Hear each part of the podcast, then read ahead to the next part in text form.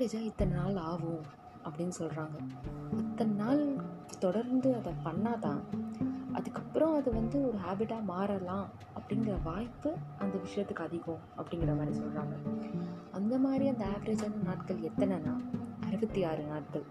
So sixty six days நீங்கள் தொடர்ந்து ஒரு விஷயத்த பண்ணாதான் அது உங்கள் சப்கான்ஷியஸ் மைண்டில் ஒரு இதாக மாறி அது ஹேபிட்டாக மாறுறதுக்கான ப்ராபபிலிட்டி அதிகம் அப்படிங்கிறாங்க.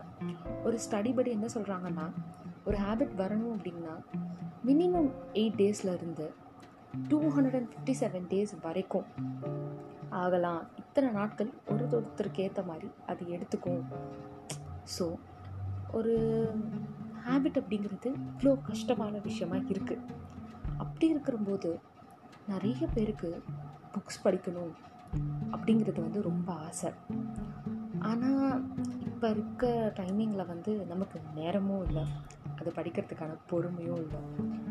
ஸோ இப்படி இருக்கப்போ அதனால் கண்டிப்பாக இந்த உலகத்தில் எல்லோரும் படிக்கணும் படிச்சிருக்க வேண்டிய ஒரு சில செல்ஃப் ஹெல்ப் புக்ஸ் இருக்குல்ல. அதெல்லாம் வந்து அதுக்காக படிக்காம விட்டுற முடியுமா? இதுக்காக தான். இதை ஈஸியாக மாற்றுறதுக்காக தான். ரொம்ப ஃபேமஸான புக்ஸ் இதெல்லாம் நான் படித்து எனக்கு பிடிச்சிருக்கு. கண்டிப்பாக இது எல்லாருக்குமே தெரிஞ்சிருக்கணும் அப்படிங்கிற மாதிரியான புக்ஸை உங்களுக்காக அதோடைய அந்த புக்கில் இருக்க கருத்துக்கள் என்ன அப்படிங்கிறத இந்த பாட்காஸ்ட் மூலிமா நான் சொல்வேன்னா அதை கேட்டுட்டு உங்களுக்கு அது பிடிச்சிருந்துச்சுன்னா கண்டிப்பாக நீங்கள் அந்த புக்கை வாங்கி படிக்கலாம்.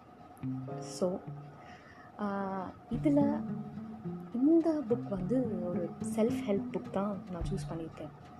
ஸோ இந்த புக் வந்து கண்டிப்பாக வேர்ல்ட் லெவலில் ரொம்ப ஃபேமஸான புக் நிறையா பேர் படிச்சிருப்பாங்க. ஸோ இது படிக்காதவங்களுக்கு தெரியாதவங்களுக்காக இந்த ஒரு பாட்காஸ்ட் ஸோ இப்போ புக்குள்ளே போகலாம் ஸோ இந்த புக்கோட பேர் வந்து the monk who sold his Ferrari so இந்த புக் வந்து எழுதியவர் வந்து ராபின் சர்மா அவர் இது வரைக்கும் பன்னிரெண்டு புக் எழுதியிருக்காரு. அதில் the monk sold his Ferrari வந்து one of the best sellers அந்த பன்னெண்டு புக்குமே ரொம்ப ஆக்சுவலி நல்ல புக் ஆக்சுவலி எல்லாமே பெஸ்ட் செல்லர்ஸில் இருந்திருக்கு. அவர் எழுதின பன்னெண்டு புக்குமே அதில் வந்து இது வந்து ரொம்ப ரொம்ப பரவலாக வந்து எல்லாருக்கும் பிடிச்சி பேசப்பட்ட ஒரு புக் தான் வந்து the monk who sold his Ferrari அவரை பற்றி சொல்லணும்னா அவர் ஒரு கெனடியன் தான் சொல்லியிருக்கல அவர் வந்து ஒரு மோட்டிவேட்டர் அந்த மாதிரி ஒருத்தர் ஓகேவா ஸோ எல்லாருக்கும் நிறையா பேருக்கு ஹெல்ப் பண்ணுறவர் இந்த மாதிரி டிப்ரெஷனுக்கு போகிறவங்க நிறைய ப்ராப்ளம்ஸ் இருக்கவங்கள இந்த மாதிரி ஸ்பிரிச்சுவலாக என்லைட்மெண்ட்டோட அவங்கள வெளியே கொண்டு வரதில் வந்து இவர் இவரோட ஸ்பீச் வந்து ரொம்ப பரவலான ஒரு விஷயம். எல்லாருக்கும் தெரிஞ்ச ஒரு விஷயம். இவருடைய one of the best seller book தான் இது. ஸோ அந்த புக்கோட சம்மரியாக வந்து இந்த பாட்காஸ்ட்டில் பார்க்கலாம். ஸோ இந்த புக்கு எதை பற்றி இந்த புக்கோட கதைக்குள்ளே போகலாம் ஒரு ஆஹ், உங்களுடைய ஆசைகள் எப்படி நிறைவேற்றிக்கிறது? நம்ம வாழ்க்கையோட பர்பஸ் தான் என்ன? எதுக்காக வாழ்கிறோம் இவ்வளோ பிரச்சனை இவ்வளோ கோபம் இவ்வளோ ஈகோ இதெல்லாம் நிறைஞ்சிருக்க இந்த உலகத்தில் நம்ம வாழ்கிறதுக்கான பர்பஸ் என்ன? எதுக்கு வாழ்கிறோம் அப்படிங்கிற கேள்விக்கெல்லாம் வந்து இவர் வந்து நம்ம வாழ்க்கையை எவ்வளோ அழகாக எடுத்துகிட்டு போகிறோம் அப்படின்னு பதில் சொல்லியிருக்காரு இந்த புக்கில் ஸோ இதில் இவராக பேசுகிற மாதிரி தான் கேரக்டர்ஸ் இருக்குது ஸோ அதில் நம்மளோட மெயின் கேரக்டர் தான் வந்து ஜூலியன் மென்டல் இவர் வந்து one of the best lawyer ஓகேவா அவர் வந்து அவருக்கு வந்து காலையில் எழுதுறது நைட்டு வரைக்கும் வந்து வேலையே தான். நம்ம நண்பன் படத்தில் நம்ம ஹீரோயினோட அப்பா இருக்காரு வைரஸ் மாதிரி. எல்லாமே வந்து அவருக்கு வந்து ஒரு ஜாப் ஓரியன்டாக ஒரு ரிசல்ட்டுக்கு அப்படியே தான் இருந்தார். அவருக்கு ஜாப் தவிர வேறு எதுவுமே இல்லை. அவருக்கு அதே தான் வேணும் வேணும் வேணும் வேணும்னு இருக்கிற மாதிரி ஒரு கேரக்டர் ஒரு ஒர்க்கஹாலிக் அப்படிங்கிற மாதிரி ஒருத்தர். ஸோ இவரோட கோஒர்க்கர் ஒருத்தர் இருக்கார் ஜான் அதோட சின்ன வயசுலேருந்து எங்கள் ரெண்டு பேரும் ஃப்ரெண்ட்ஸ் ஜான் அப்படிங்கிறவர் வந்து அந்த அவரும் ஒரு லாயர் தான். அங்கே அவர் கூட வேலை செய்கிறவர் ஸோ ஜூலியன் மென்டலுக்கும் ஜான்க்கும் இடையில நடக்கிற ஒரு கான்வர்சேஷன் தான். இந்த புக் ஃபுல்லாக இதில் இன்னொருத்தர் மெயினாக இருக்கார். அவர் யாருன்னா? யோகிராமன். யோகிராமன் யாருங்கிறத பின்னாடி வருவோம் ஸோ ஜூலியன் மென்டல் ஒரு நல்ல சக்ஸஸ்ஃபுல்லான லாயராக இருந்திருக்காரு. காலையில் நைட்டெல்லாம் வேலை செஞ்சுட்டு இருந்திருக்காரு. ஆனால் திடீர்னு ஒரு நாள் வாழ்க்கை இருக்கிற மாதிரி ஆயிடுச்சு. எதுக்குடா வாழ்வோம் என்னடா இது? எதை நோக்கி நம்ம வாழ்க்கை போயிட்டுருக்கு? ஒரு சந்தோஷமே நம்ம கிடைக்க மாட்டேங்குது. அந்த அட்ரினல் ரஷ்ஷே இல்லையே. நம்ம எவ்வளோ சக்ஸஸ்ஃபுல்லாக இருந்தாலும் என்னடா ஒரு ஒரு ஃபீல் கிடைக்க மாட்டேங்குது அப்படின்னு ஃபீல் பண்ணிட்டே இருக்காரு. ஒரு நாள் ஒரு மேசிவான ஒரு ஹார்ட் அட்டாக் அவருக்கு வந்துருச்சு. ஸோ பெட்டில் அட்மிட் ஆயிடுறாரு. அப்போ வந்து முடிவு பண்ணுறாரு சரி இது இப்படின்னு நிறுத்தக்கூடாது. நமக்கு ஐம்பது வயசு ஆகிடுச்சு ஆல்ரெடி ஸோ இதுக்கு மேலே இது இப்படியே வருத்தப்பட்டுட்டு இருந்து எந்த பிரயோஜனமும் இல்லை. இதுக்கு நம்ம ஒரு தீர்வு கிடைக்கணும் அப்படின்னு சொல்லிட்டு நம்ம இந்தியாவுக்கு போகலாம். அங்கே போயிட்டு அங்கே இருக்கிறவங்க கிட்ட அந்த சயின்ஸ் எல்லாம் இருப்பாங்கல்ல அவங்கள பார்த்து பேசி இந்த வாழ்க்கையின் என்லைட்மெண்ட்டாக என்ன ஆப்டமிஸ்டிக்காக எப்படி இருக்கிறது அப்படிங்கிறத வந்து போய் அங்கே போய் கற்றுக்கலான்ட்டு கிளம்பிடுறாரு. சொல்லாமல் கொல்லாமல் மூணு வருஷம் ஆளே இல்லைங்க ஸோ மூணு வருஷத்துக்கு அப்புறம் வராரு. வந்தால் ஆள் அடையாளமே தெரியல. யாருன்னு? முதல்ல வந்து பார்க்குறது ஜான் கிட்ட. ஜான் கிட்ட வந்து பேசுகிறப்ப அப்போ அவர் சொல்கிறார் எங்கே போயிருந்தேன் அப்படின்னா நான் அந்த மாதிரி இந்தியாவுக்கு போனேன். அப்புறம் ஹிமாலயாஸ்க்கு போகலாம் அங்கே இருக்க சவானா அப்படிங்கிறதுல அங்கே இருக்க செயின்ஸ் அவங்களெல்லாம் பார்க்க போனேன் அவங்க கிட்டேருந்து வாழ்க்கையில் வந்து எவ்வளோ கற்றுக்கணுமோ நான் எல்லாம் கற்றுக்கிட்டு வந்திருக்கேன். இதெல்லாத்தையும் என்கிட்டயே இருக்கிறது சரி இருக்காது. உங்கள் எல்லார்கிட்டையும் சொல்லணும் அப்படிங்கிறது என்னோட ஆசையும். அவங்களும் அதே தான் சொல்லி அனுப்பிச்சாங்க அப்படின்னு சொல்லிட்டு ஆரம்பிக்கிறேன். உடனே ஜான் ஆரவங்க கேட்குறாரு அப்படியா? சரி சொல்லு. எனக்கும் இப்படியே வாழ்கிறதுல என்ன இதுன்னு தெரியல. இதில் என்னையும் இழந்துட்டுருக்கேன் என்ன கற்றுக்கிட்டேங்கிறத சொல்லு அப்படிங்கிறாரு. அப்போ ஆரம்பிக்கிற கான்வர்சேஷன் தான் இந்த புக்கோட கதை. ஸோ இந்த கதையோட டைட்டில் என்னடா சம்மந்தமே இல்லாமல் இருக்கேன் அப்படின்னு பார்த்தோன்னா இவர் வந்து இந்தியா போகிறதுக்காக அவர் ஒரு ரெட் ஃபெராரி ஒன்று வச்சுருந்தாரு. அதையே விற்றுட்டு தான் அங்கே போயிருக்காரு. ஸோ அதனால தான் இந்த கதை த மோங்க் சோல்டர்ஸ் ஃபெராரி சரி அங்கே போகிறாரு அங்கே போயிட்டு இந்த மாதிரி நிறைய இடத்துல தேடுறாரு. அந்த யார் யார் கிடைப்பாங்களோ. அப்படியே ஒரு நாள் தேடிட்டே ட்ராவல் பண்ணிட்டு மேலே பக்கம் நோக்கி ட்ராவல் பண்ணிட்டு போயிட்டு இருக்கிறப்ப ஒரு ட்ராவலர் அங்கேருந்து வராரு. வந்துட்டு இவர் ரொம்ப சோர்வடைஞ்சு போயிட்டு கேட்குறாரு எங்கே நான் இவ்வளோ நேரமாக தேடுறேன்? நான் தேடுறேன் யாருமே எனக்கு கிடைக்க மாட்டேங்க. அந்த சயின்ஸ் எல்லாம் எங்கே? அந்த புத்திமான்கள்லாம் எங்கே? யாரும் கிடைக்க மாட்டேங்கிறாங்களே? அப்படின்னு கேட்டுகிட்டே இருக்கப்ப தான் அவர் சொல்கிறாரு நீ ஏன் அவரை தேடுற?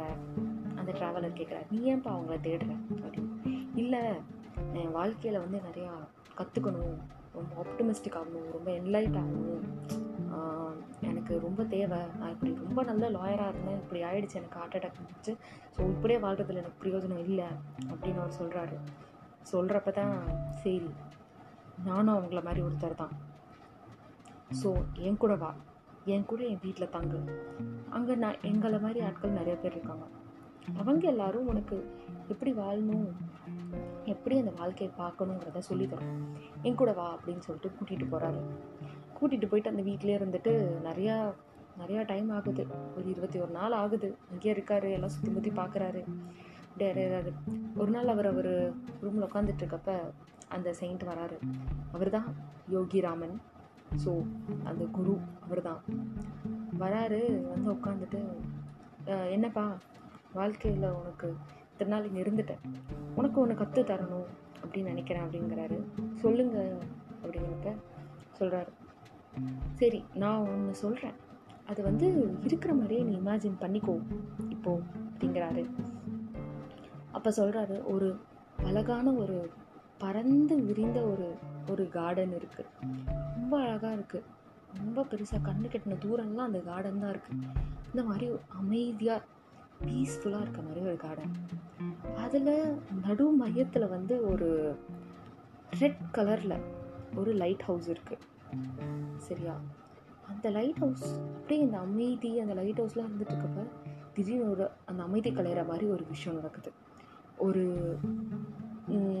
பெரிய ஜாப்பனீஸ் சுமோ ரெஸ்லர் குண்டா அப்படியே நடந்து வராரு. அந்த அமைதியாக கலையிற மாதிரி திப்பு திப்பு திப்புன்னு நடந்து அவர் என்ன போட்டிருக்காருன்னு பார்த்தா பெருசாக ட்ரெஸ் போடல.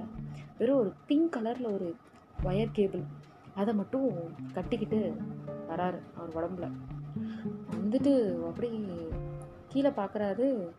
ஒரு கோல்டு கலரில் ஒரு ஸ்டாப் வாட்ச் ஒன்று இருக்குது அதை பார்த்துட்டு அப்படியே மெய்மருந்து போய் டபால்னு கீழே விழுறாரு இருந்து அப்படியே அமைதியாகுது. அந்த இடம் எல்லாம் அப்புறம் எங்கேருந்தோ ஒரு அந்த எல்லோ ரோசஸ் அதுங்களோட ஸ்மெல் அப்படியே அவரை கவருது. அப்படியே அந்த வழியில் எட்டி பார்த்தா அங்கே ஒரு வழி போகுது. அந்த பாதையில் எல்லாம் வெறும் டைமண்ட்ஸாக இருக்குது அப்படியே அங்கேருந்து அந்த ரோடை நோக்கி போகிறப்ப இதுதான் வந்து வாழ்க்கையின் சந்தோஷத்துக்கான பாதை அப்படின்னு அங்கே இருக்குது அதை நோக்கி அவர் சந்தோஷமாக போயிடுறாரு.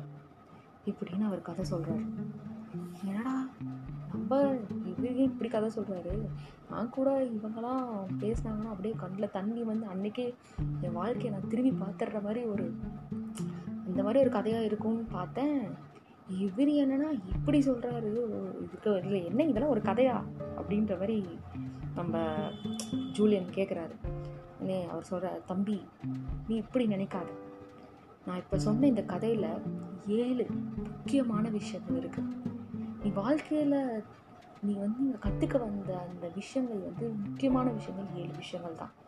அந்த ஏழு விஷயங்களுக்கான ஒரு சின்ன ஒரு ஸ்கீமேட்டிக் டயக்ராம்னு சொல்லுவோம்ல. அது ஈஸியாக ஞாபகம் வச்சுக்கிறதுக்கு. அந்த மாதிரி ஒரு டயக்ராமாக தான் இந்த ஒரு சின்ன கதை. நான் சொல்ல அந்த ஏழு விஷயம் என்னென்னா அந்த கார்டன் ரெண்டாவது அந்த லைட் ஹவுஸ் மூணாவது அந்த ரெஸ்லர் நாலாவது அந்த கேபிள் அஞ்சாவது அந்த ஸ்டாப் வாட்ச் ஆறாவது அந்த எல்லோ ரோசஸ் ஏழாவது அந்த டைமண்ட்ஸ் ஸோ இந்த ஏழு விஷயம் என்ன? அவர் யோகிராமன் என்ன சொல்லியிருப்பார் ஜூலியன் மென்டலுக்கு அப்படின்னு தெரிஞ்சுக்கணுமா? ஸோ தொடர்ந்து கேளுங்க. நம்ம சேனல் இது கலர்ஸ் ஆஃப் லைஃப்